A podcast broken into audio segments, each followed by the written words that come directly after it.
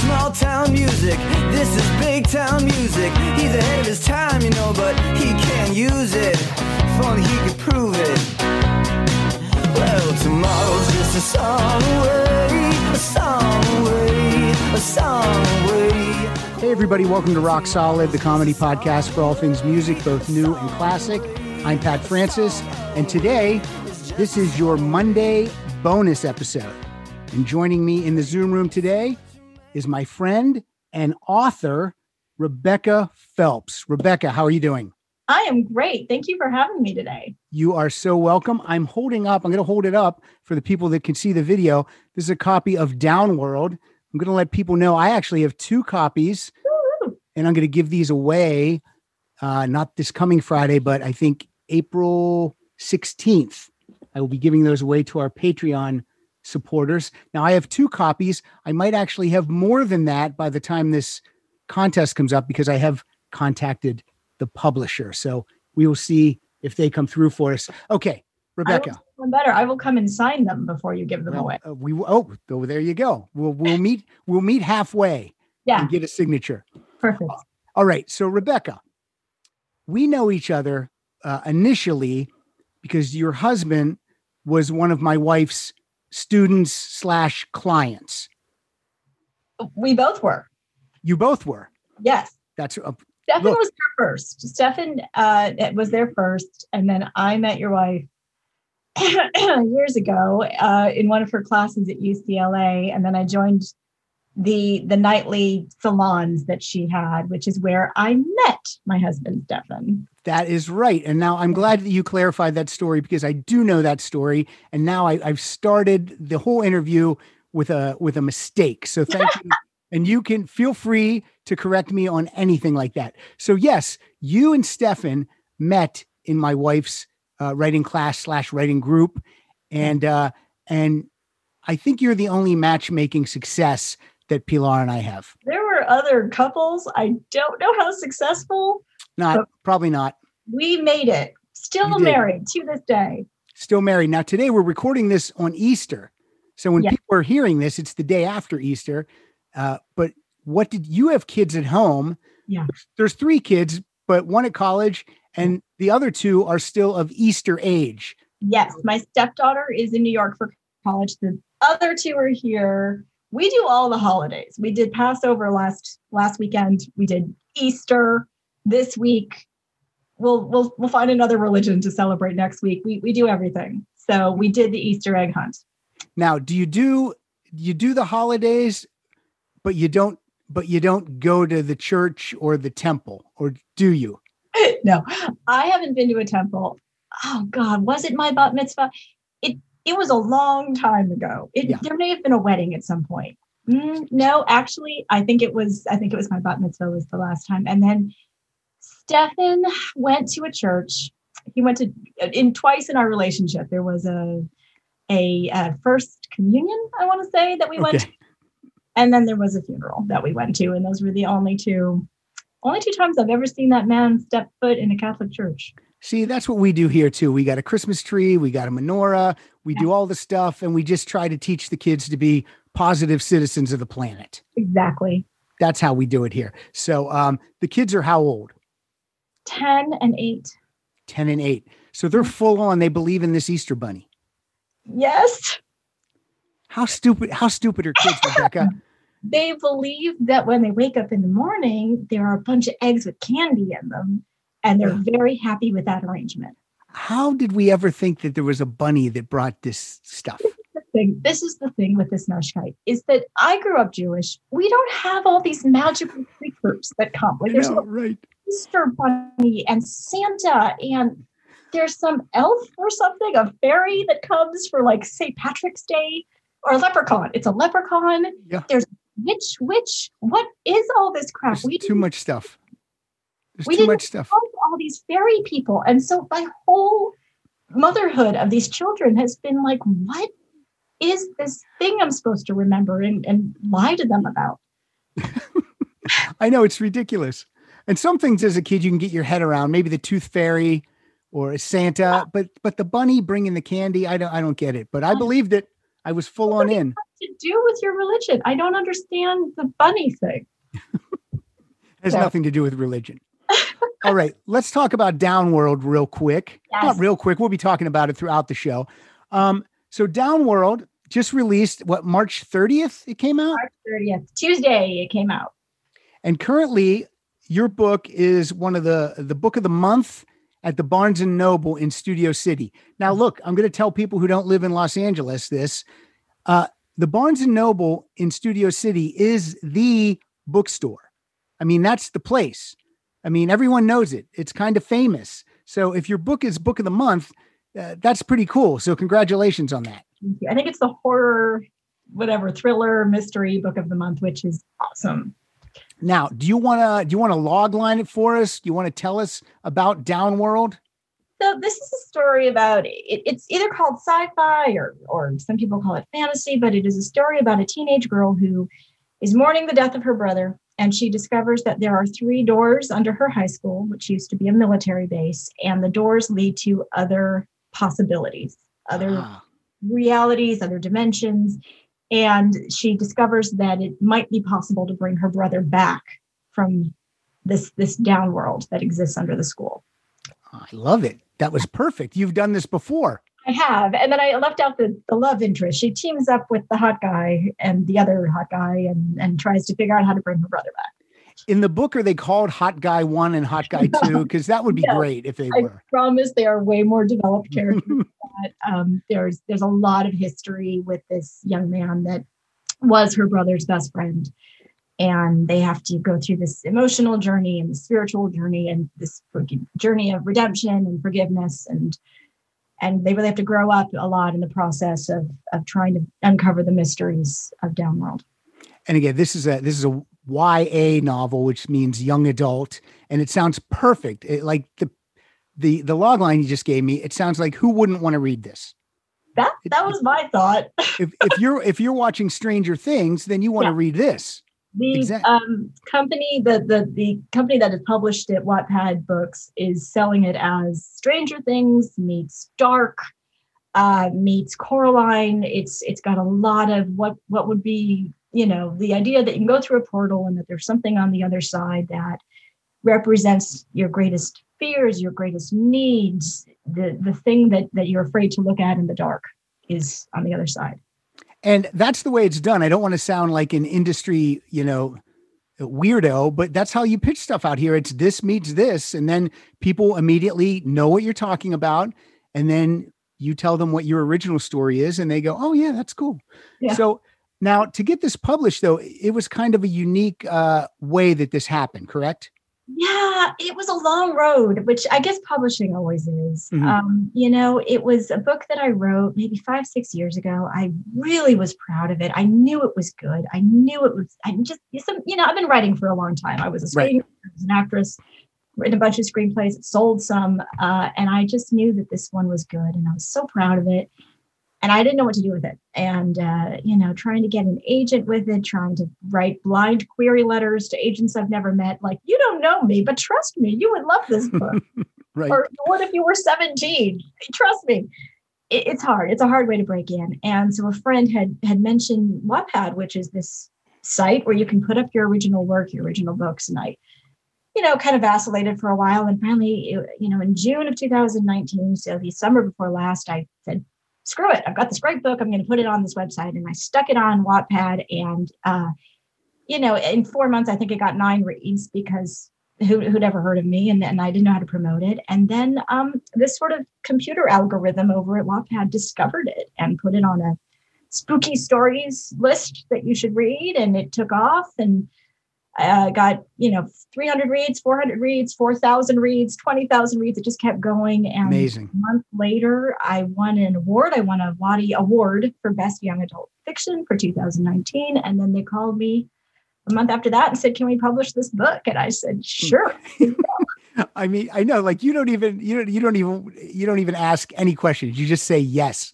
at that point. yeah, and and it's a it's a unique opportunity. They have a great, really good partnership in America with Macmillan. They're in the UK with Penguin Random House. They're in Canada, Australia, New Zealand, Scotland. They're all all the English speaking territories. They've got a Wattpad Studios that makes movies and TV shows. So it's the option included that. It was a great opportunity. So yeah. And now this this is your calling card now. Yes. It's uh it all that work for this calling card, but how can I explain it to people? Just just the fact that I can hold this in my hand, it's almost a miracle. You know yeah. what I mean? It's like people move out here. Where did you move out here from? Chicago. Okay, Chicago. I I'm originally from Pennsylvania, lived in Chicago 6 years and then I moved out here. I've been out here 25 years. But you come out here with hopes and dreams and it's uh it's soul crushing and things don't work out and you wonder you know you're always maybe second guessing yourself.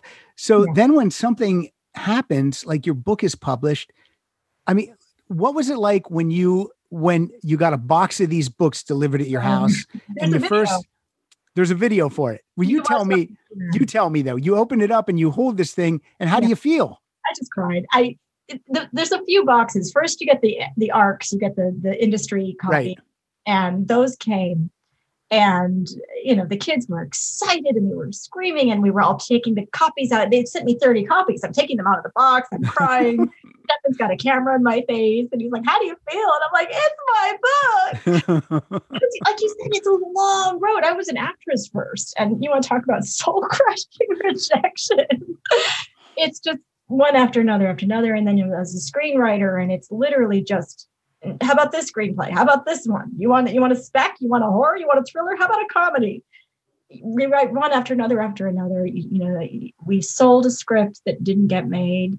You write another one that's a near miss. It's just one thing after another. Right. So yeah. Book, when I finished this book and it couldn't, you know, get an agent to be like, let's get this published, I just thought, well, here we go again. Here's another thing I put yeah. my heart into and it's just going to sit there on my computer. And I was just like, man, I worked too hard to have nothing come of this. And so it's it's amazing. I tell people that it's it's probably easier to become a doctor than to make it in Hollywood as an actress or author or screenwriter because you go to med school and when you come out you're a doctor and doctor. now you go get a job but this it's a learning experience constantly out here. So that's why I wanted to have you on because we have a, a, lot of cool friends. And whenever our cool friends do fun stuff and have success, I want people to know about it. So again, Downworld, Wattpad books, go to Amazon right now, get get it on your Kindle, get a physical copy, and uh, and just and just do it. That's what I want you to do. Uh, one more thing before we get into playing some music is um, you're a mom and you also work, right? You have a job. Yep. So when do you find time to write anything? Oh, that's a great question. Uh, the first book, Downworld, I wrote at the cafe down the street at six in the morning. Stefan would get up with them. They were babies, so mm-hmm. get up with them. I'd go down there, I'd write for 40 minutes, and I'd come back to relieve him so that he could shower and get to work. Right. Uh, so that was Downworld. The second book, Yesterworld, because there's a sequel which is on Wattpad. Two, two sequels. Uh, Yesterworld, I wrote during my lunch breaks when he was at work and the kids were at school, and I worked from home. So I during my lunch break, I write for 40 minutes, eat a sandwich, and get back to my desk. This one, the new one, Everworld, I'm trying to write during this pandemic, and oh my god, this is hard. This is yeah, just hard. Yeah, like you would think. Well, I have a lot more time now, right? But but no, because the kids are right there all the time and it's I difficult. Said, I was talking to my friend. I said, you know, it's not that there's no time; it's that there's no quiet time. There's yeah. no headspace time where you just no one's talking to you, no one's around, no one needs anything, no one needs a sandwich. You're just go for a walk and be in your head and listen to your music, which is how I think of a lot of my stuff. Is I just listen to my music, I walk, I think I watch people. I'm a huge people watcher. And that's gone. And that part has been really, really hard. And uh, the reason I brought that all up is when you really want something, you need to find that time to write it. So, like those 45 minutes before Stefan went to work, you didn't you didn't go to Starbucks and, and order all your stuff and talk to a bunch of people. You you had to go there and you had to write. You had to hit the ground running and write until it was time to leave. I went there with as they were opening because it was empty when they were opening. There were just guys out front playing chess and no one in the back. So I'd go to the back. I didn't ask for their for their Wi-Fi. That was the big thing. I had no idea how to log on to Wi-Fi. You, you, no, don't, don't, no. If you if you need if, if you need to research something, just write it in uh, parentheses and look later. Yes, I did. it You up. put the filler like name of town star star star, and then you look back. and then do it later. All right. So we play music on this show. So we are trying to uh, do a quick workaround of how do we uh, come up with songs we can play in regard to Downworld. Now, Downworld takes place at high school. Yep. So I said, why don't we just play songs we liked when we were in high school? Uh, I'm much older than uh, than Rebecca, so we're gonna have different songs. Uh, although you did, you got some classics in here, which is cool. I didn't like the music when I was in high school. I, I wasn't a huge fan. What So, year did you graduate high school? 94. 94. So I graduated in 82, Mm, 12 years before you. But your music is like the songs you picked today. Like, first of all, I I only had to purchase one of these songs. I owned all these songs. I have all these songs. perfect. Which one did you purchase? Was it? I don't I don't want to say because it's the play Okay. out. I think I know which one it was. Yeah, so I don't want to say. I have that song in the, its original version, but not this version. Yeah. So, uh, and then you said maybe um, some songs that made you think about writing or books. Was that correct? Yeah. Well, I sent you 10 songs. The first five were Yeah. ones that that I experienced in high school that were Mm. transformative for me. Okay. And the second five are books that specifically inspired parts. I'm sorry, songs that uh, specifically inspired parts of the books. Okay. Cool. And um, do I want to ask another downworld question? Is there like uh, you know you would want this to become Hunger Games? Of course, that would be That uh, would the crazy the crazy wild goal and dream is there is there interest like uh film wise i mean i know it's early I can't say too much. There's so many cool things happening with this book, and I Okay. can't say any of them. I can say that Wattpad Studios owns the option, and Okay. that there is a producer and a lot of interest in making this a show, but I, I can't say. all right we won't say anything because that way when when the next thing happens Yeah. then then you come back I, and then I'll come back and we'll talk about that cool thing with it. and then we'll play songs from high school again yeah.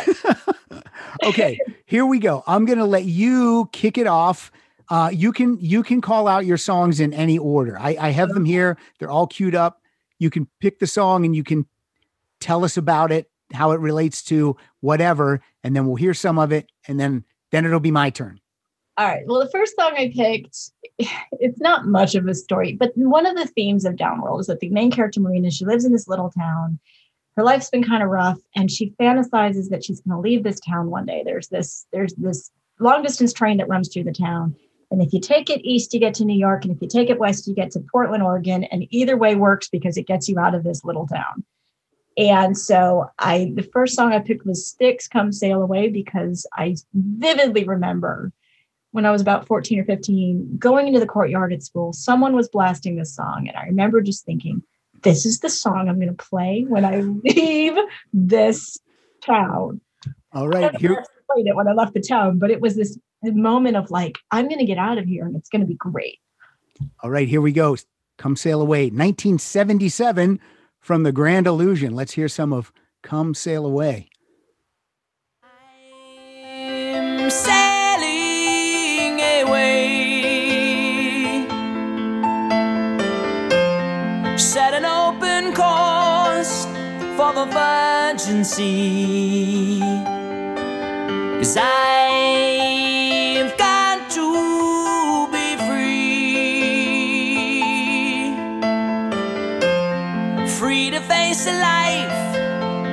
ahead of me. On board, I'm the captain. So climb aboard. We'll search for tomorrow on every shore, and I'll try.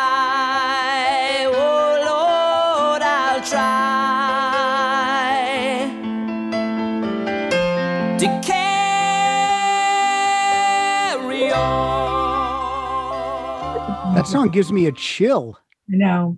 Like I was getting chills. How weird His is that? voice. His voice was insane. It's uh it's incredible. Dennis DeYoung. Unbelievable. Good choice. Now in 1977, how old were you? One. One. One in 1977. That's insane. I was 13. Yeah, most of the writers on Wattpad are 19 right now. So Is I'm that, is that true? yeah, they're all really young.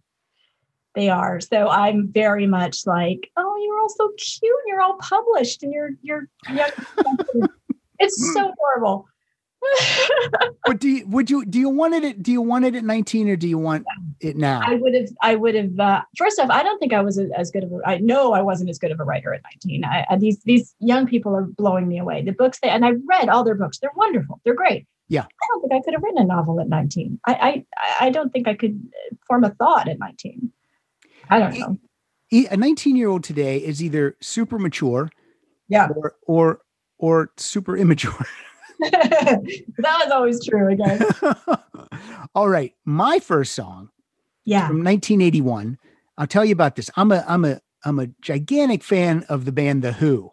Yes. But I didn't really get in The Who into The Who until 1981 with the album Face Dances, and the only reason I got into them then is because a bunch of my friends formed a band and played the song "You Better You Bet" at Yeah. a high school assembly. I didn't even know it was a Who song when they played it. I thought their version was amazing. So I'm going to play You Better You Bet. Okay. Here it comes.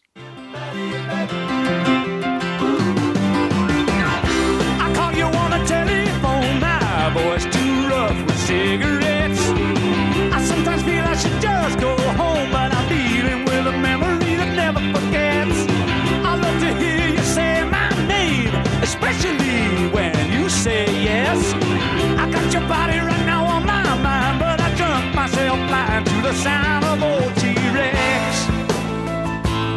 Mm-hmm. to the sound of old T-Rex. Oh, and who's next? I love that part because they name check their own album with Who's Yeah. Next. Yes. That's my, Brilliant. That's my story. I'm sticking to it.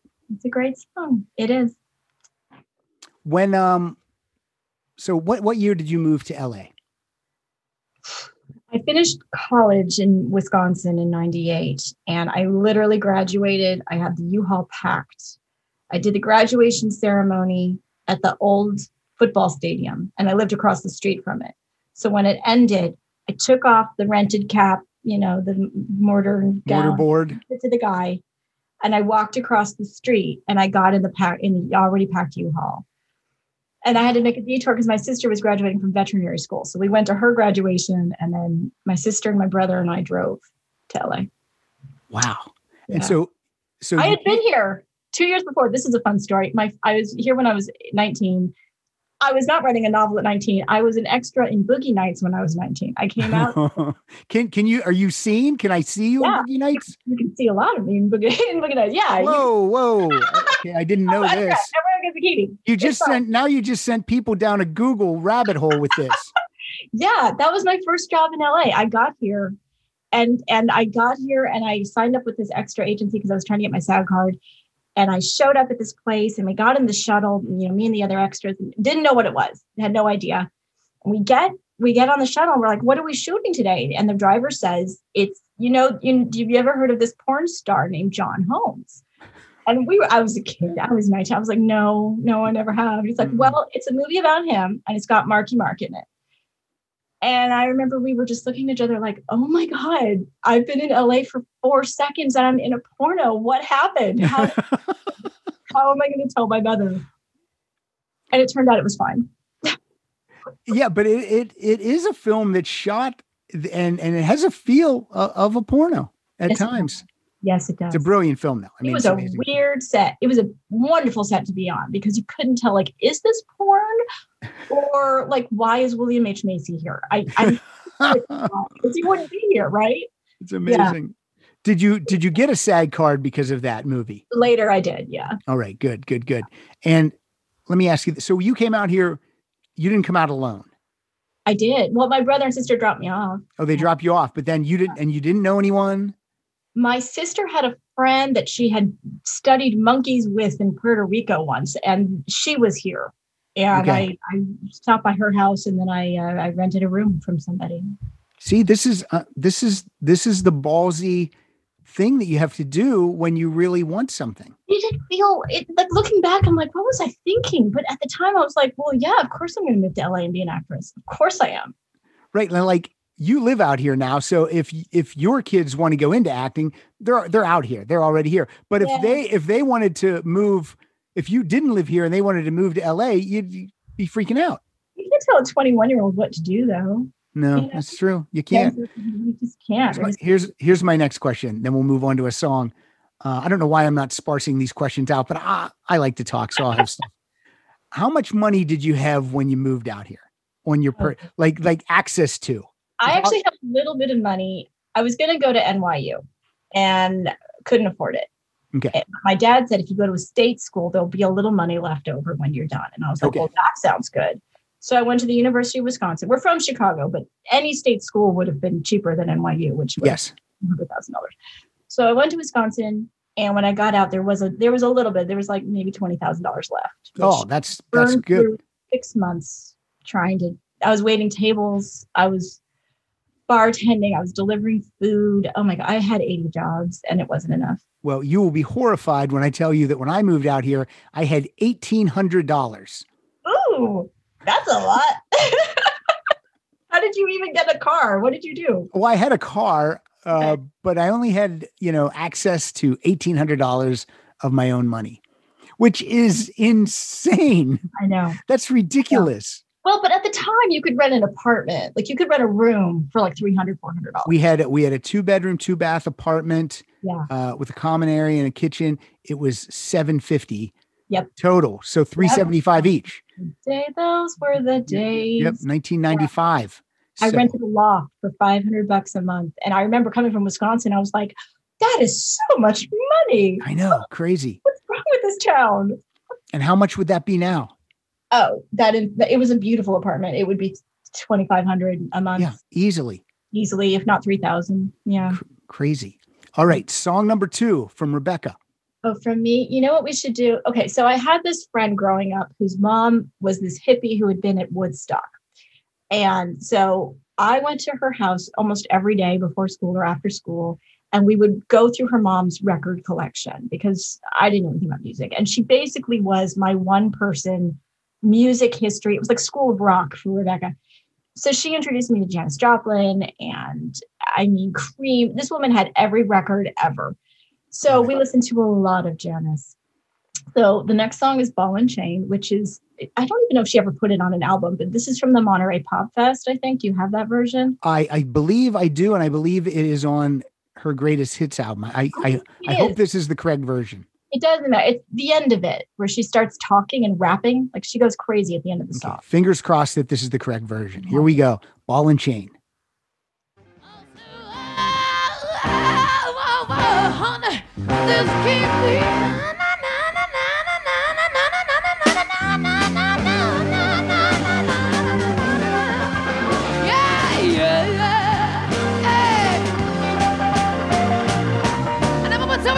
Tell me,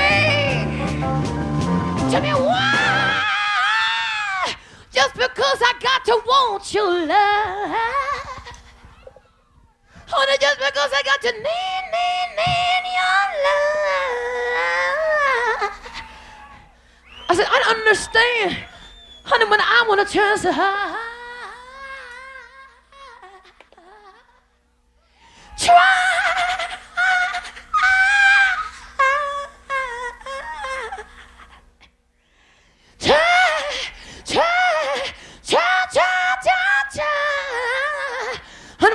Everybody in the world wants the same damn thing. When everyone in the world will need the same Lord thing. When I want to work for your love, Daddy. When I want to try for your love. I don't know when to fade it down. No, no, she's going to talk. You could just fade. Okay. She's talking for 10 more minutes. This has nothing to do with Downworld whatsoever. I just remember thinking that this woman was the most talented, incredible thing I'd ever heard. Still do, pretty much. Yeah, she's in the 27 club, right? Yeah, she was That's in, that's ridiculous. 27 years old. Yeah, I've outlived her by 30 years. Hi, I'm Pat. Um, uh, now, since you're here and you're a friend, there are ads that are dropped into the podcast now from my hosting site. And normally they just drop in anywhere. Uh, but since you're here, I can actually tee it up right now and just say, right now, listeners, you're going to hear one of those ads. Great. BP added more than $70 billion to the U.S. economy in 2022. Investments like acquiring America's largest biogas producer, Archaea Energy, and starting up new infrastructure in the Gulf of Mexico. It's and, not or. See what doing both means for energy nationwide at bp.com slash investing in America. And we're back. All right. So I'm going to play what's my name? Since we talked about moving out here, I'm going to play one of my favorite story songs. Uh, came out when I was in 11th grade, 1981. It's by Rod Stewart. I saw him on this tour, the Tonight I'm Yours tour. I have this album autographed hanging on my wall, and I just love this song so much. I'm sure I played it on the show countless times, but this is Young Turks. Mm-hmm.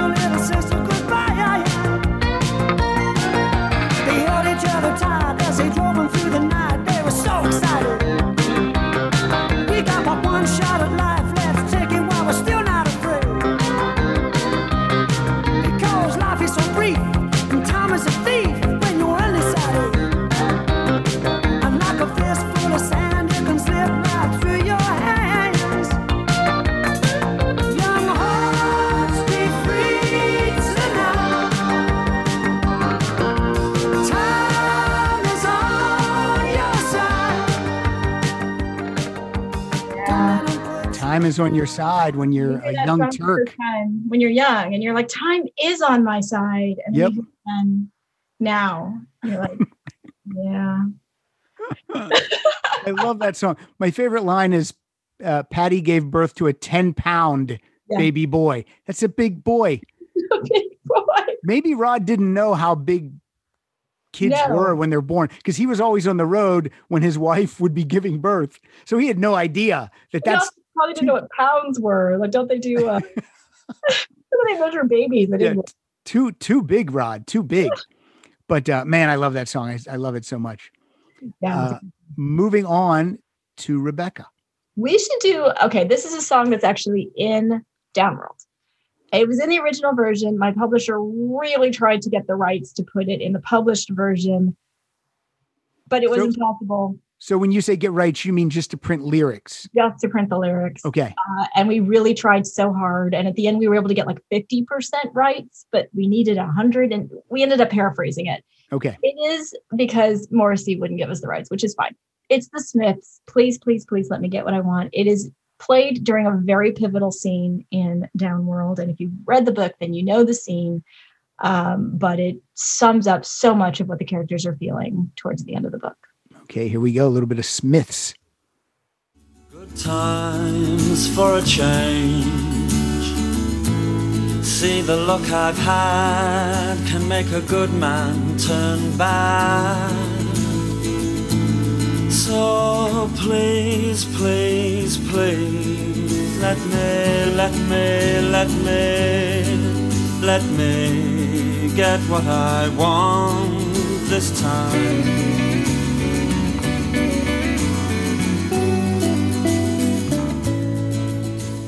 Yeah, so I picked that song for this one character because it, it just seems to sum up so much of how you feel when you're 17, 18, and, and it's, things aren't working out.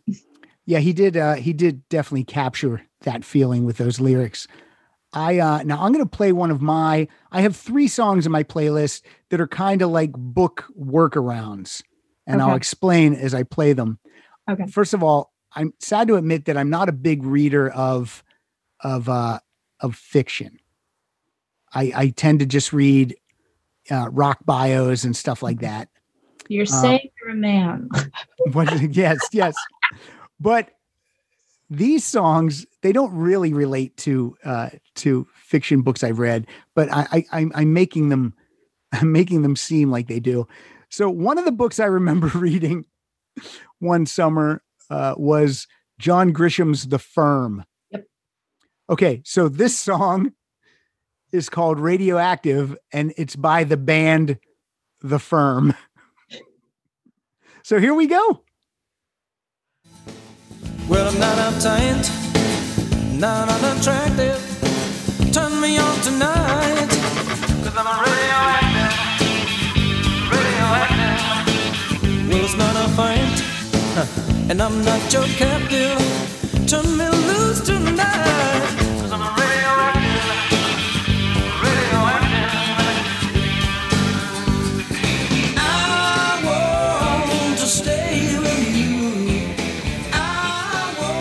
Case you don't know, Rebecca, that's Jimmy Page on guitar from Led Zeppelin and Paul Rodgers from Bad Company on vocals. Uh, a guy my age would call that a super group. It's a super group. Yeah. Super group. Because when you said radioactive, there's a Sia song called Radioactive. And I was like, have we just skipped ahead 30 years? But no. Yeah, no, different, different song, different song. we do a uh, we do a topic on here from time to time called uh, title fight, where we take two songs that have the same title but they're Yes. different songs, and then they go head to head, and we always have a, a third party then decide who wins the bout. Ah, so I'm just throwing that out there. It's fun. It's fun. Okay. So uh, if you're watching the video, you can see what happens here when the music plays. Uh, I'm kind of looking down awkwardly, and Rebecca's rocking out. But maybe I'll rock out. Maybe I'll start rocking out. I love this music. I'm having a great time. I've rocked out in the future. In the not in the future. I've rocked out in the past. Uh, maybe I'm embarrassed to rock out in front of Rebecca. That's going to have to change. Okay, Rebecca, what's your next tune? Tell us. Oh gosh. Well, should we go back to my high school or the fictional high school? Whatever you Um, want to do. It's up to you. You know, it? there's a song that I want to make sure we get to. It's a song. Oh, I'm going to cry. This is Uh-oh. a song. The, the the book was very very vaguely inspired by some stuff that that I went through with my brother when he was in high school, and he um he and I didn't talk for a really long time. We didn't see each other for a long time, and uh, and there was a little bit of that going on in the book. And and right before he left, there were some. He was really into this uh, REM Green album, and he would drive me to school some days, and he would play this album. And this this album I can't even listen to because it makes me think of of that time when he was when we were going through that. And, but anyway, we got to play the song. It's REM Green. You are everything. Okay, here we go. Sometimes I feel like I can't even sing. I'm very scared for this world. I'm very scared for me. Is this a radio memory? Here's a scene. You're in the backseat, laying down. The windows wrap around to the sound of the travel and the engine. All you hear is time stand still in travel. You feel such peace and absolute stillness still that doesn't end but slowly drifts into sleep. The stars are the greatest thing you've ever seen, and they're there for you. For you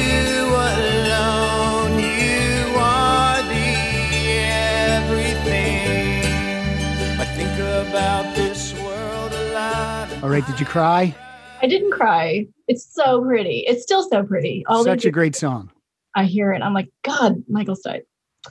Now, I tell you, if you would have cried, you would not be the first person to ever cry on the show. Who else cried? Oh my God, I've cried. Uh, John Waite cried. Melissa Etheridge cried. Rick Yes. Spring, Rick Springfield cried. Uh, Christine Blackburn, uh, who's a frequent co-host, she cries every time.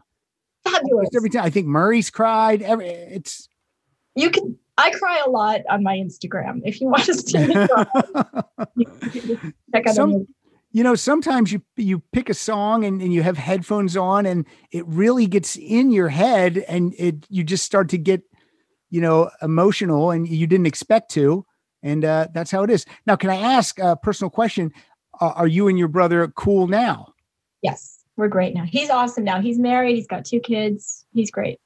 cool and how many siblings total just uh, three of My- you My sister and my brother. Yeah, where do you fall I'm the youngest, you're the youngest all right desperately seeking attention. Yeah. Well i i'm the middle so i thought the middle child wants all the attention I got an older older brother, younger sister. So she's like the youngest and the only girl. So she's getting so much attention. Yes. I'm the black sheep because I moved to California.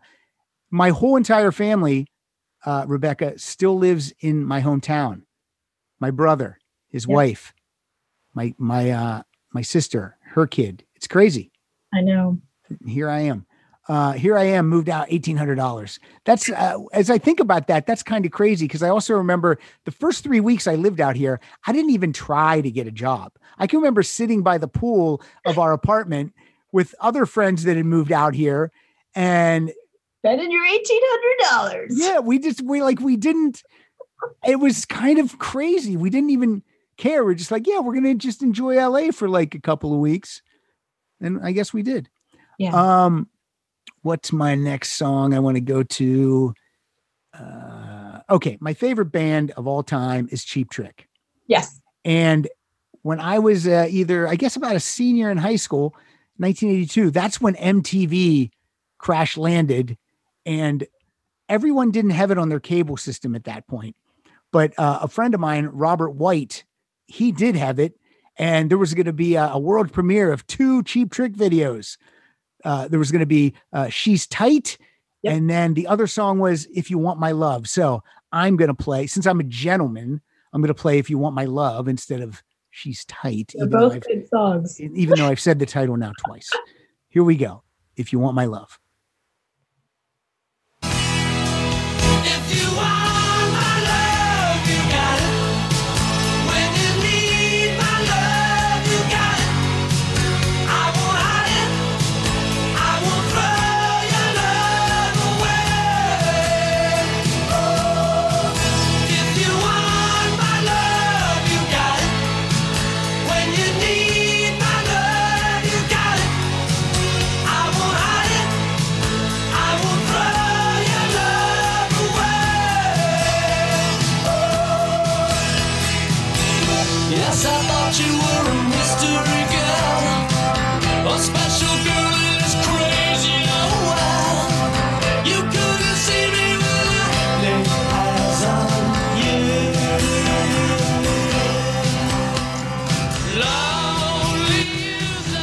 Just a side note to my listeners.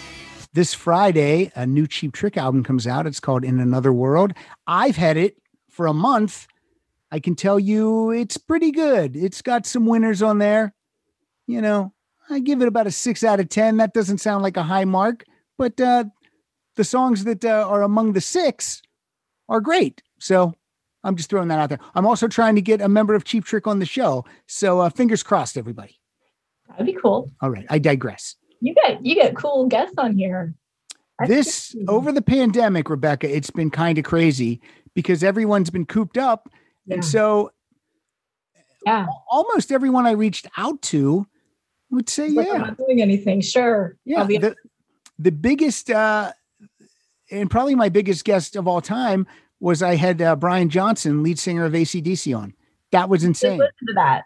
It was insane. So Scottish. uh, he is, I think he is Scottish. yeah. Because I thought he was Australian, and then he started talking, and I was like, that is Yeah. not an Australian accent. No, no, no. He's a fun dude. Yeah. Uh, but no, no, no more fun than you. All right, next up. Okay, I was gonna play a song that's a total downer, but after that, I feel like we have to go a little bit high, like a little bit like more fun. Okay. This is Guns N' Roses' version of Knocking on Heaven's Door, which was I don't know if I have a great story for this song, but you have to understand what Guns N' Roses meant to us when we were growing up and what the whole Axl Rose saga the Slash saga meant to us, and this particular song got me through some some dark dark moments, and also just some really fun ones. So It's and it's a great cover of a Bob Dylan song. This is knocking on heaven's door.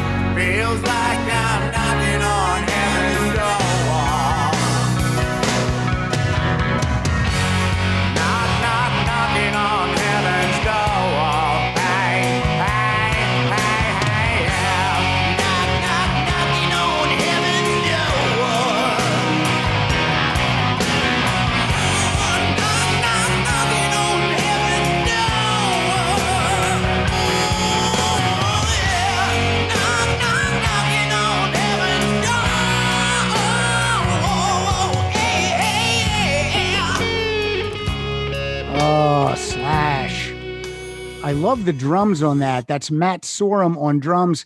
Matt Sorum has a book coming out, his autobiography. It's either coming out in July or August. And I am gonna, I'm gonna say 100% I will have Matt Sorum on the show. okay, Because I have his personal email and I've emailed back and forth with him. So stalk him until he says yes. I will stalk him until he says, dude, leave me alone. Uh, and sometimes that's that's what happens. Yeah, But but usually not. That's such a great song. it's a great cover. You're a rocker. I I am, and well, and yeah, and growing up, especially like the '90s music, most like when we got into grunge and stuff, I was like, okay, all right, I, like I got it, I, Yeah. I, I appreciated it, but I didn't want to listen to it. Right. See, So, I'm a lot of revisiting. for me the 90s i'm i like some of the grunge stuff but i was more in the um counting crows gin blossoms type uh, arena Well, I have to. admit, I there was a huge, and I'm going to spare your audience. There was a huge Tori Amos phase. it's right in the notes it's right in my notes I'm going to spare you guys and we're going to just skip over it. But imagine me crying 16 in my car, listening to China over and over on a loop. You get is, the picture. is there um are you do you still like tori amos though I love Tori. If you grew up with Tori, you love her and you like hope she got therapy at some point. uh what is next for me oh i uh i gotta play some pat benatar Yes. she should be in the rock and roll hall of fame because she's Mhm. won she won a grammy four years in a row for best female rock vocalist how is she not in the rock and roll hall of fame i don't Exactly. understand it Yeah. but this is this is from my favorite pat benatar album precious time i'm going to play the title track precious time and this just goes to anyone who wants to do something creative or, or anything the line in here is life is too short so why waste precious time Yeah. so be like Rebecca and use your time wisely. Here we go. I don't wanna argue about who is the maybe we both got burned. I don't wanna talk about who is the traitor, cause both of our loyalties turned.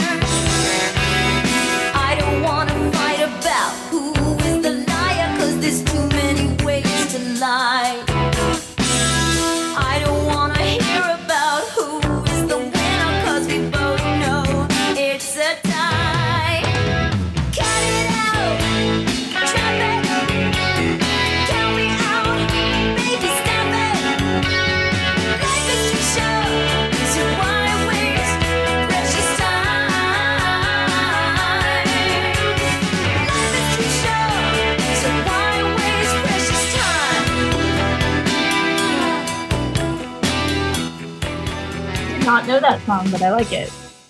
Yeah, that's a good one. And uh, yeah, seeing Pat Benatar on uh, on MTV as a, a high school student. Hello, hello, Pat Benatar. um, what uh, what do we got next from Rebecca? Um, okay. Well, we can go back to my high school. This was I was hugely into Van Morrison, and I'm I'm gonna play you guys "Sweet Thing" because it was a song that my friends and I came back to a lot when we were like going to the Ren Fair and planning our escape. Okay, sweet thing. And I was strung the merry way and jumped the hedges first. And I will drink the clear, clean water for to quench my thirst. And I'll show out the ferry boats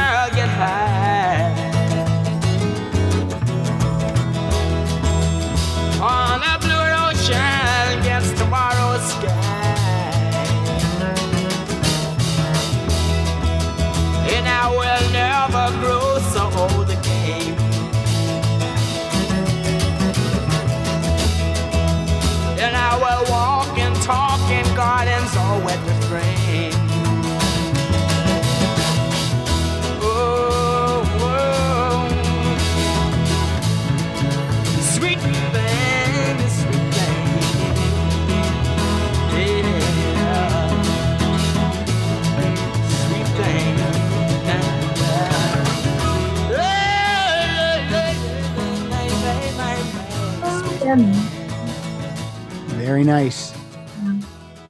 So, Rebecca, what suburb in the Chicagoland area are you from? It's called the North Shore. It's I was from Highland Park, which is the about half an hour north of the city. It's very nice in Highland Park. It's lovely in Highland Park. Yeah, I don't know why I was so desperate to leave. Every time I go back now, I'm like, it's so pretty here. Look at all the trees. You Look don't know. You wait, if you want to get out, you want to get out. It does. You're just done. You're tired of it. I I didn't want to be there. I was gonna go be an actress. You want to go to the place that you chose of your choosing. Yeah. And now, do you feel like a California person now? You know, it's I've been here for so long. It's definitely home. I, I don't know. You know, it's definitely home. I've been here a long time. Can you ever think of living anywhere else, or do you, is this it? I could imagine living somewhere cheaper. Does that exist? it must. Um, I don't know. We talk about it all. Everyone in LA, at some point, you and your partner are like, "Should we leave? Where should we go? Where? Let's go live in Oregon. Let's go live in in Wyoming. We'll buy a ranch." Like it, it's the whole Zillow thing, Yeah. and you're never going to do it because what are you going to do in Oregon? Yeah, well, I'm so I'm so happy that uh, Pilar moved here from Massachusetts. I moved here from Pennsylvania, both cold climates as Chicago is in the winter, and um, and we both love it here. Like we, I, I just can't think about I. It yeah, is you walk outside and it's it's there's a palm tree and it's sunny. I mean, it's sunny and hot. And you're like, should we go sit on the deck and have a glass of wine? And right. have- It's kind Yeah. of Oh, we yeah. could.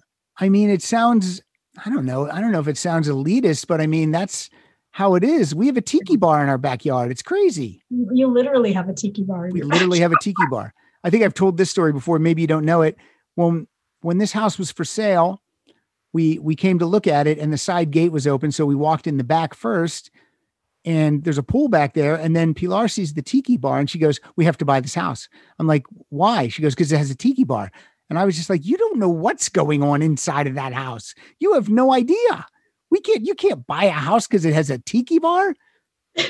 But uh, is favorite part of your house, though. it is very nice. We do, we do utilize that. It's like an outdoor, a giant outdoor room. We do love it. But uh, thankfully, the inside of the house was was had good bones. So, but um, yeah, I just um, and our our oldest Ezra does not like the hot weather. Yeah. Ezra will definitely be li- an East Coast person. When you grow up somewhere, like you said, they grew up here. And they're like, nope, Yeah. something new. But Rita's kind of a California girl. Like she does enjoy it. She likes the beach and the water and she does enjoy it. So we'll see what happens. But uh I'm I'm staying here. What's next? Was it me or you? Who no, we just played uh Sweet Thing. You just played Sweet Thing. It's your turn. All right, let me do one of these uh, stupid book workarounds. One of the books I can remember reading was a Stephen King book. Now, not one of the thick Stephen King books, because I would never do that. It was a, a thin Stephen King book. It wasn't thinner. It wasn't thinner. It was Carrie. Yep. And I love the book Carrie, and I love the movie. I think it's one of the best It's, adapt adaptations of one of his books. it is brilliant. And I that's just- a lot. It That does does. And I just watched it again this past year and it still holds up. Other than the high school girls, I was looking up the actresses' ages. They were 30. They, yeah, Edie McClurg Yeah. is in it. She's 30 in it. I know. Now, the good thing about that is there's so much nudity in that female locker room. Yes, Actually, the age that they were supposed to be playing it mean, no. would Yeah. not be good. Yeah, it would not be good. So anyway, so okay, so the song I picked, it's a it's a Holly song, and it's called Carrie Anne. Okay. So Carrie, There- There's Ann. there's no connection here, P.S. there's none at all, just the Carrie. Okay, I'm, I'm rolling with it. There's just the, yeah, just pretend like just pretend I did something good. When we were at school, our games were simple. I played a janitor, you played a monitor. Then you played older boys and prefects. What's the attraction in what they're doing? Hey, Carrie Anne, what's your game? Now can anybody play? Hey, Carrie Anne, what's your game? Now can anybody play?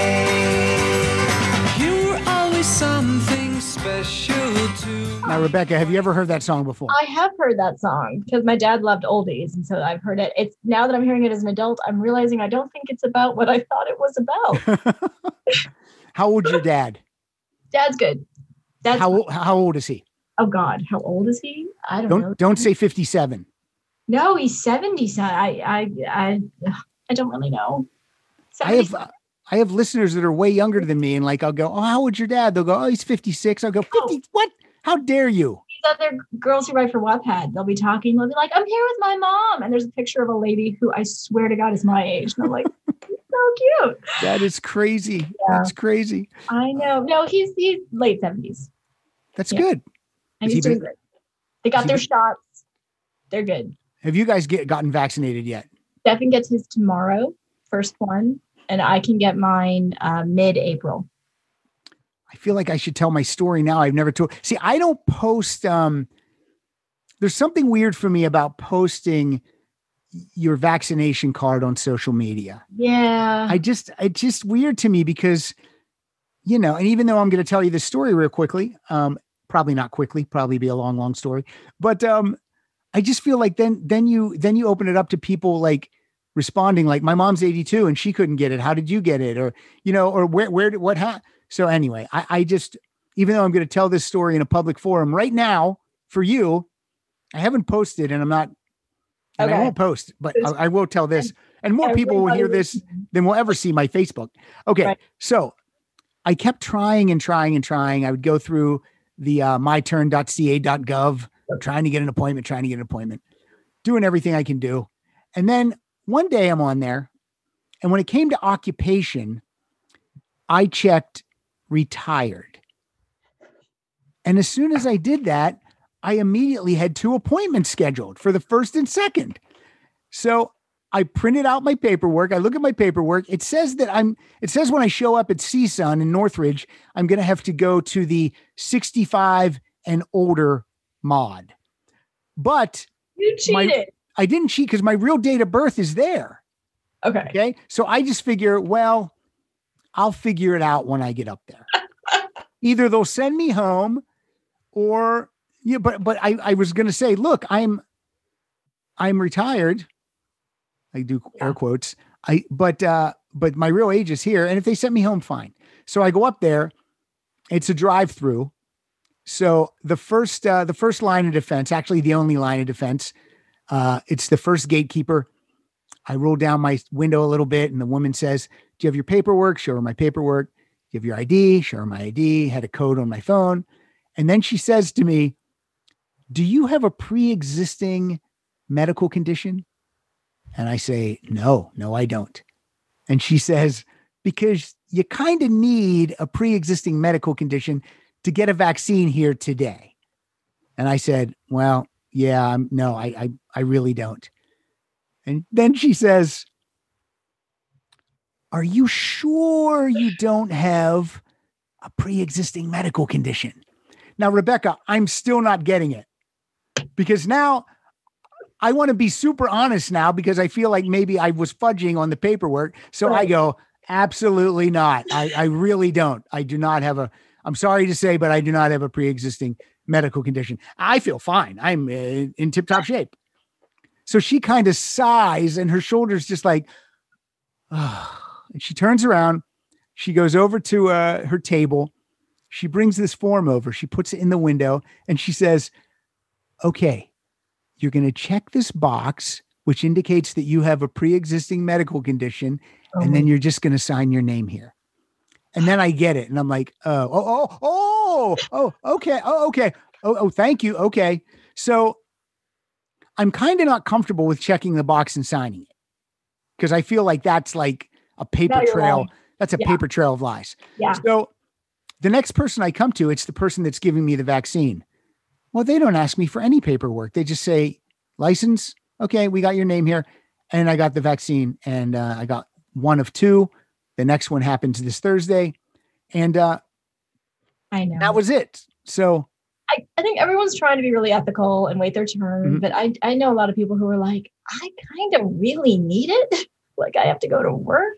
yeah, I mean, Yeah, do what you gotta do. look, I, I emailed my, I, I texted, I, I texted my friend who's a nurse Yeah. uh, in the emergency room, front lines. And I just said, Hey, I just booked an appointment to get my vaccination.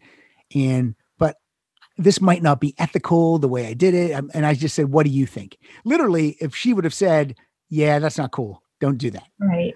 But the text back in all caps was fucking get it. Yeah. And I was like, Are you sure? She goes, So many people are refusing it that if you can get it, you should get it. I have a friend who's a nurse who I just talked to today, and she said the same thing. She was waiting her turn because she is a nurse, but she was furloughed. So she's like, I don't really have to go to the office right now. Yeah. And they made it available to like 30,000 medical personnel in New Jersey. And Uh-huh. of the 30,000, she said like 2,500 showed up. So many Yeah. people were just like, I don't know. And she was like, Oh, screw it then. Get out of the way. I'm going to, I'll get it then if you're Right. not, if you're not sure. Yeah. So, so that's where that's where we are.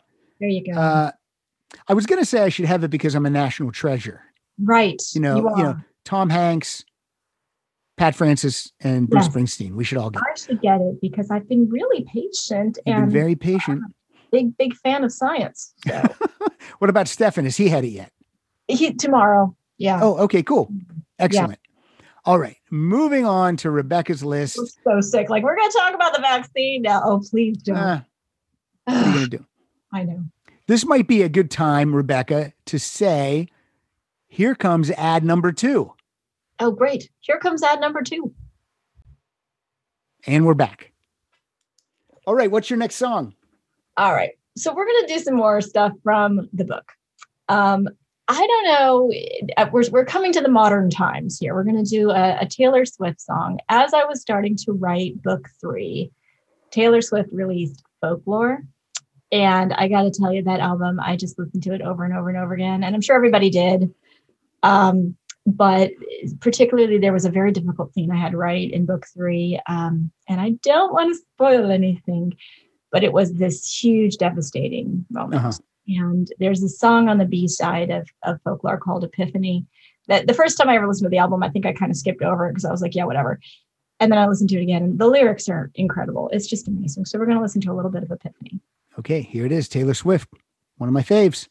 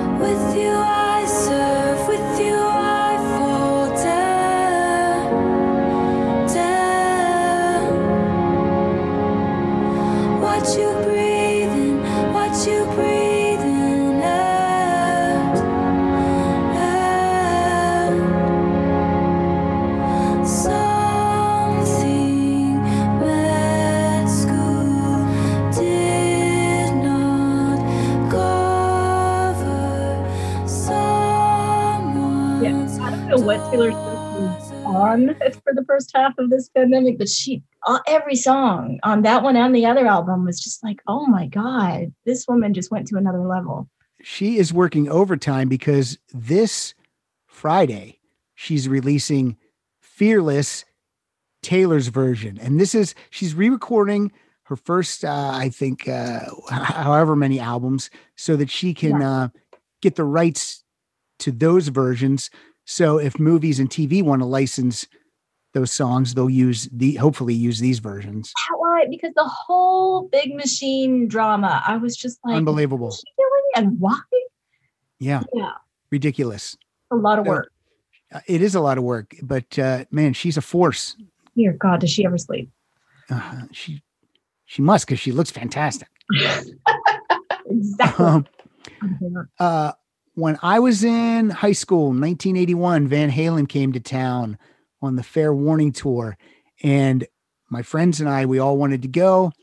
And uh, I remember this being like, a, I mean, I had been to concerts before, but like a bunch of us wanted to go. And um, so one of our friends, who's uh, his dad, they they were kind they were kind of well off for the um, they had their own business. So his dad would only let his son go if the dad booked two hotel rooms for us to stay in. I think there were like 10 or 11 of us. I don't even remember because he didn't want us driving home late at night from Pittsburgh, which was about two and a half hours from my hometown. Mhm. What he didn't realize is we didn't sleep all night. So we were driving home the next morning with no sleep anyway. Yeah. So, um, and we were all good kids. Like there was no drinking or no drugs or anything. We just wanted to go see Van Halen. So they were amazing. And, you know, everyone knows this song from Fair Warning. This is Unchained.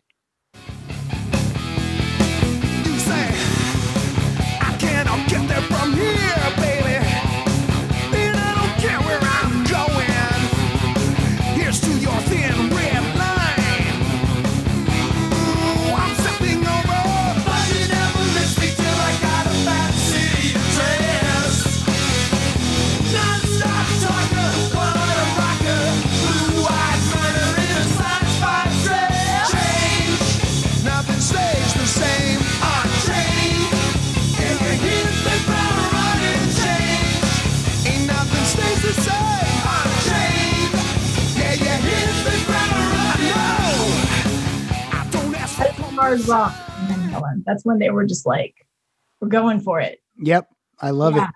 That was such a great show. I remember we were, we had, uh, we had, it was called Festival Floor, which we would, they would never do now. The floor was just empty, no chairs or anything. And I don't know how many tickets they sold for that. And then you got as close as you could possibly get. Uh, I didn't get in the mix because it looked like it was going to be a disaster. But I mm-hmm. remember right before the show started, two guys started to have a fist fight. And then no, no, no one that was with me, just two guys. They started to have a fist fight and the lights came down and like the first power, you heard the first power chord and those guys immediately stopped fighting and just then paid attention to the show. It was the funniest thing. That's hysterical. Eddie Van Halen's guitar broke up a fight that night. Power of rock. Yes. Eddie Van Halen broke up Yes. the fight. I'm way too claustrophobic for something like that because I just see a stampede coming and I, I can't do it. Yeah, it's it's uh it's scary. It's yeah, it's ridiculous. But the stuff you do when you're uh you know you're- 17, 17, you don't care. Stuff you do when you're a kid. Next up. Um, okay, I'm looking. I have one more song from that I listened to in high school that is way older than than my high school. I don't know why I included this. It's George Harrison's "My Sweet Lord," and I was just I was a little obsessed with George Harrison in high school, and this has nothing to do with the book. But there was a lot of driving around and listening to this song. And I think it actually, you know, ironically, without realizing it, it did kind of inform the book. The character Marina is on this spiritual journey. She's Catholic. She's trying to figure out if there's a heaven and a hell and, and trying to figure out what religion means to her. And this is a, a theme throughout the three books. Uh, so I think this was when I was sort of going through the why do we have religion thing. All right, here's my sweet lord. my Lord. I really wanna see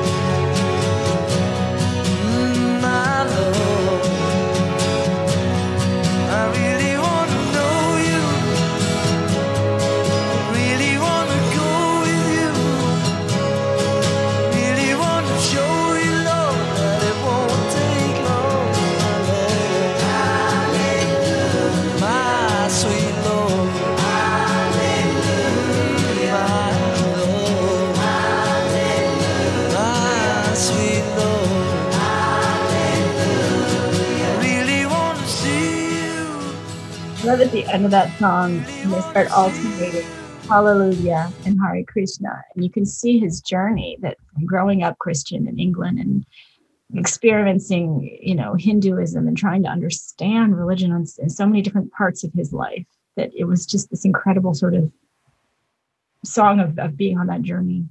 And is George your favorite Beatle?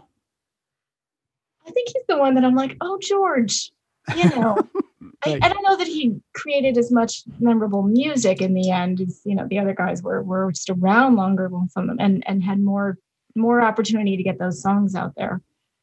I find if you take if you take the 10 hits from each solo Beatle, I think they're all equally good. Yeah. Ringo might not. Ringo might not have as many as the other three, but No, no, maybe not Ringo. But and Ringo never pretended to be as good of a writer as the other No, guys. but now Ringo puts out an album like every year. Like he has so much music out now. It's it. crazy. Let me say this before uh before we continue, just so uh, if if they go to if the listeners go to books.wattpad.com and that's Watt with two T's, is there like an official bio of Yeah, Rebecca Phelps know, on there? I think that's the old link is the only problem because they switched to a new server. And Well, I'm going to tell you exactly how to find Okay. Yeah, they switched to, you know, honestly, the best thing to do is to find me on Instagram and then follow the link because there's links. You can buy it in America, you can buy it in Barnes and Noble, you can buy it in England, you can buy it everywhere. Okay, well, give out your Instagram to people uh-huh. right now, and I'll stay silent. My Instagram is Gemini Rosey. It's G E M I N I R O S E Y. You can also follow me on Twitter where it's just Downworld Novel. That's way easier to remember. Okay, Downworld Novel on Twitter, and Yeah. then and go to the Instagram, throw some follows out there. You can also follow Wattpad Books at Wattpad Books. Cool. Yeah, you can also just find me. And if you go to Wattpad Books, right, just go to Wattpad, wattpad.com. Mhm.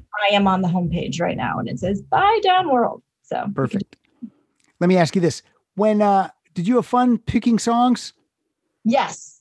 It was stressful because I was trying to balance my high school experience, which the music had nothing to do with the, the 90s. Right. And then um, the songs that literally did inspire the the book, which which it's hard because there's some spoilers because they inspire very Right. specific scenes that you have to kind of read the books to get. That's the thing. It's like, hey, do you want to be on my podcast? I would love to be on your podcast. Okay, here's your homework Yeah. because I always got to give homework. Uh, I did. Downworld, you said there's two sequels. Does this book end on a cliffhanger or is this self-contained? It could be self-contained. When I wrote Downworld, I didn't know that it was going to get published, Okay. so I gave it a, a an, ending that could be its own ending because I just thought, "Me, this might be it. This might be the end of it." And then when I got the publishing deal, I immediately started working on the sequel. Wrote the sequel. I wrote Yesterworld in like six months. It just came to me, as- and I was like, "I know exactly what's going to happen in this book." And then I wrote this epic book about going to the past and portals and falling in love. And then I started writing this third book, Everworld, and it, that one's taking forever because of this pandemic. Well, I love I love the titles. I love that there's world in every title. It makes sense.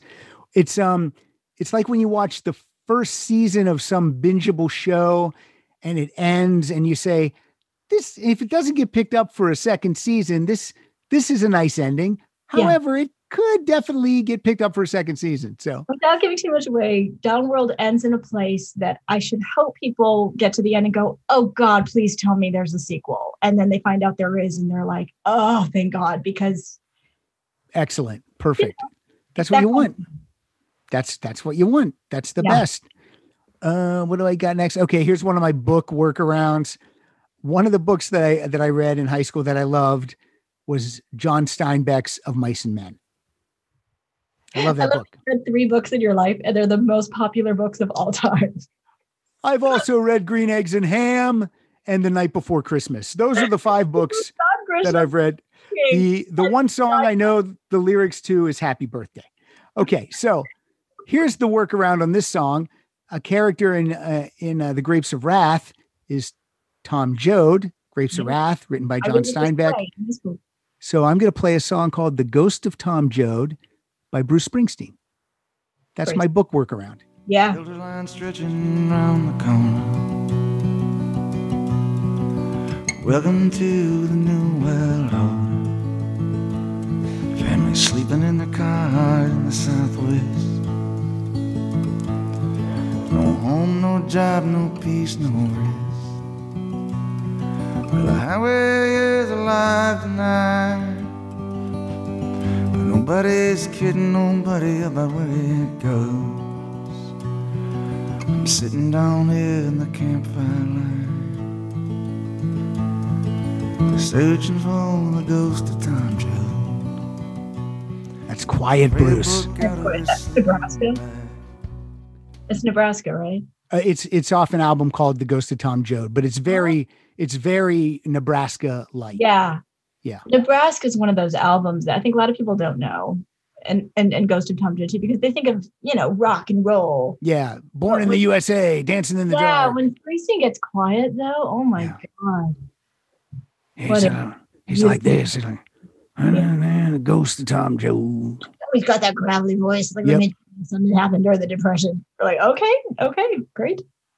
See, Rebecca, if uh if we didn't have this pandemic right now, you and I would be in the same room doing this. That's how I like to do this. But this this feels uh similar to how I like to do it. I do. Uh, I feel want to tell you place that we'd have some chips or something. right, exactly. And we would have a couple of drinks too. Uh since you played a song from Use Your Illusion 2, I do want to tell people that uh, our friend of the show and uh, frequent co host, Mike Schmidt, has got his second vaccination.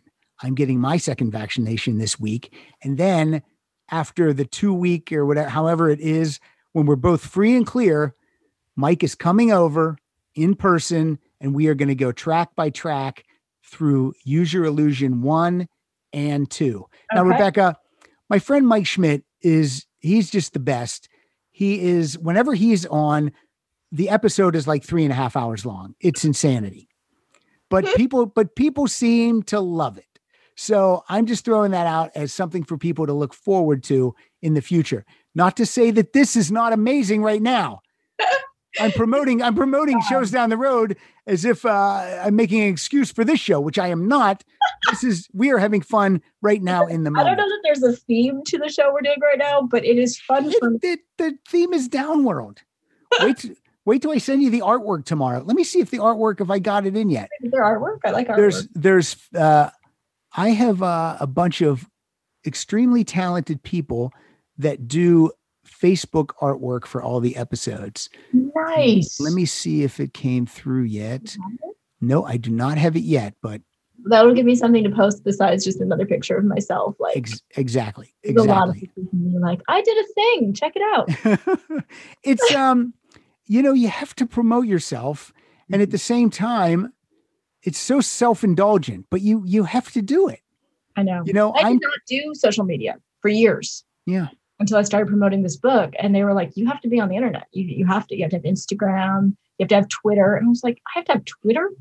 yeah Created a Twitter account called Downworld Novel. And I don't think I posted one thing until like I got a publishing deal. Well, and then I'm like, when when i post when this episode goes uh post to the world tomorrow you will be looped into the tweet so you can just retweet it and links will be there and everything so people can if you want people to go listen they can go listen like so what uh it's your turn i just played that Mm-hmm. springsteen song Okay, we did all my high school songs. We don't have very many left. We have two left, and we have both two and one's a play out song Yeah, yeah. This is one you you got. I I almost didn't pick it because we've all just heard it too many times. But um, ironically, I played it in the chapter in in book two. I played it like in in what on Wattpad you can actually say like here's a link to a video. Like here's watch this video. Here's a song that inspired this chapter. So at the end of book two, Marina's in a place where she's um, I don't want to give too much away, but she's thinking about stuff that has happened. And I, I linked to Cyndi Lauper's Time After Time, and you would not believe how many young people wrote to me and said, What is this song? I've never heard it. And I was like, Oh, right, because you're 15. Here you go. This is Cyndi Lauper's Time After Time. and I hope they love the song after they heard it. I hope so. Here it is.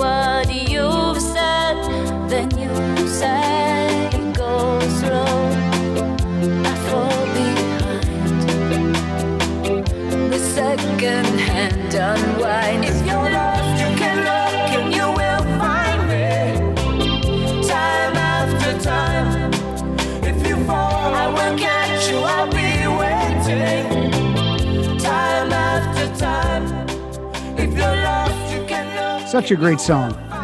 So in the 80s, there was this big Cyndi Lauper versus Madonna thing. I was actually going to just say that. That's crazy. Don't know about. I was always firmly team Cyndi Lauper because she could sing. I was like, looks great, but I was like, Yeah. don't you want the one who can sing? And that was just manufactured, though. There wasn't a there wasn't a rivalry between those they two. had a rivalry, but they just they had a similar They- like funky style. They needed something to put on the the rock and roll magazines. Yeah, totally. But Cyndi had that voice. Oh my god. so good. Uh, now I have uh, I have uh, I only have one more to play, but I have two on my list. I don't know who to play. it's a difficult. It's a it's a Sophie's choice. I'm gonna go with Fleet. I'm gonna go with Fleetwood Mac. Okay. This is from 1982. I just love this. I love this album. It's the Uh-huh. album that I don't. It's the album is Mirage, and I don't know if Oh, it. I don't know if it gets enough love, but no. I Because remember. the Rumours. Right. Every. I mean, Rumours gets all the love, but um, album. but uh, this song is "Hold Me," and I just love it because it just feels like Stevie, Lindsay, and and Christine McVie are all singing together on this one over top of each other, and I've just always loved this song. So that's the reason. And I graduated in 1982, so why not? Here it is.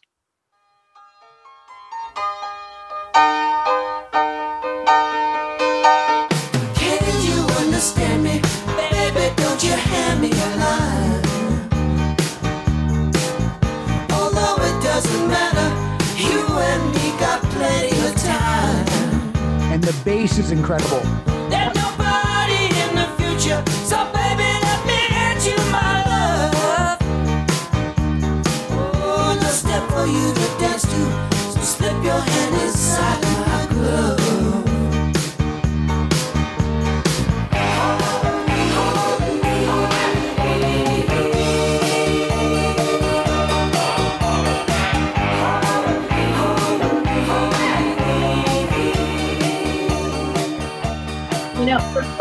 four people who weren't speaking to each other, they I know. sound great together. Yep, they do sound great together. The dr- the drums sound great. They're they're very simple, but I love that bass line, and I just I just love everything about that song. So Mhm. that's why I played it. Cool. Right, Rebecca, you only have one more song, and it's our play out song. So we're gonna wrap it up because what I'm gonna tell you is I put the play out song in after the fact. So I'm pulling the curtain back for you and the people at home. Okay. So let's let's promote as hard as possible right now. First of all, I'm going to promote for me, and we'll close it out with your promotion, and you can introduce your playout song. You can follow Rock Solid at Rock Solid Show. Go to Rock Solid Podcast for everything about the show, uh, t-shirts and uh, Patreon page, and uh, you can follow Kyle at Kyle Dotson Funny, and that's it for my promotion. Uh, now it's time for Rebecca. Before I do the song, you can follow me at Downworld Novel on Twitter or at Gemini Rosey on Instagram. Instagram's better. I do cute pictures and promotions, and I've got huge news coming up that I can't share yet. So follow me on Instagram or on Wattpad. All right. That's the place to find everything about Rebecca Phelps. It is true. All right. This is a song that I just discovered recently. Stefan had a best hits of the 70s album that he was like a record that he was playing because that's my husband. And um, this is a version of a song that I knew that is so haunting and gorgeous. And it fits so perfectly with book three, which has this dystopian stuck in a in a future that's supposed to be perfect but isn't kind of a thing and and this song just nailed it so this is the song that is the book three song, and it is Prelude's version of After the Gold Rush. the classic Neil Young song. All right, Rebecca, thanks so much for doing this. Uh, thank you for writing this book. Everyone, go and buy Downworld by Rebecca Phelps. And again, in two weeks, I'll be giving definitely two copies away, possibly more copies. So head over to Patreon, and for two dollars a month, you can be in the running to win books and CDs and all kinds of fun stuff. So with that, please enjoy After the Gold Rush by Prelude. Thanks, Rebecca. Well, I dreamed I saw the knights in armor come, saying something about a queen. There were peasants singing and drummers drum, and the archers split the tree. There was a fanfare blowing to the sun that was floating on the breeze. Look at Mother Nature on the run in the 1970s. I was lying in a burned out basement with the full moon in my eyes. I was hoping for a replacement when the sun burst through the skies. There was a band playing in my head, and I felt like getting high. Thinking about what a friend had said, I was hoping it was a lie. Well, I dreamed I saw the silver spaceships flying in the yellow haze of the sun. There were children crying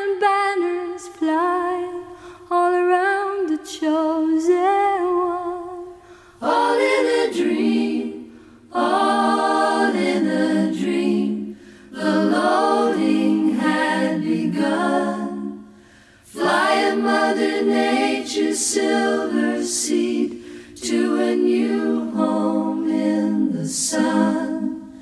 Fly, Mother Nature's silver seed to a new home in the sun.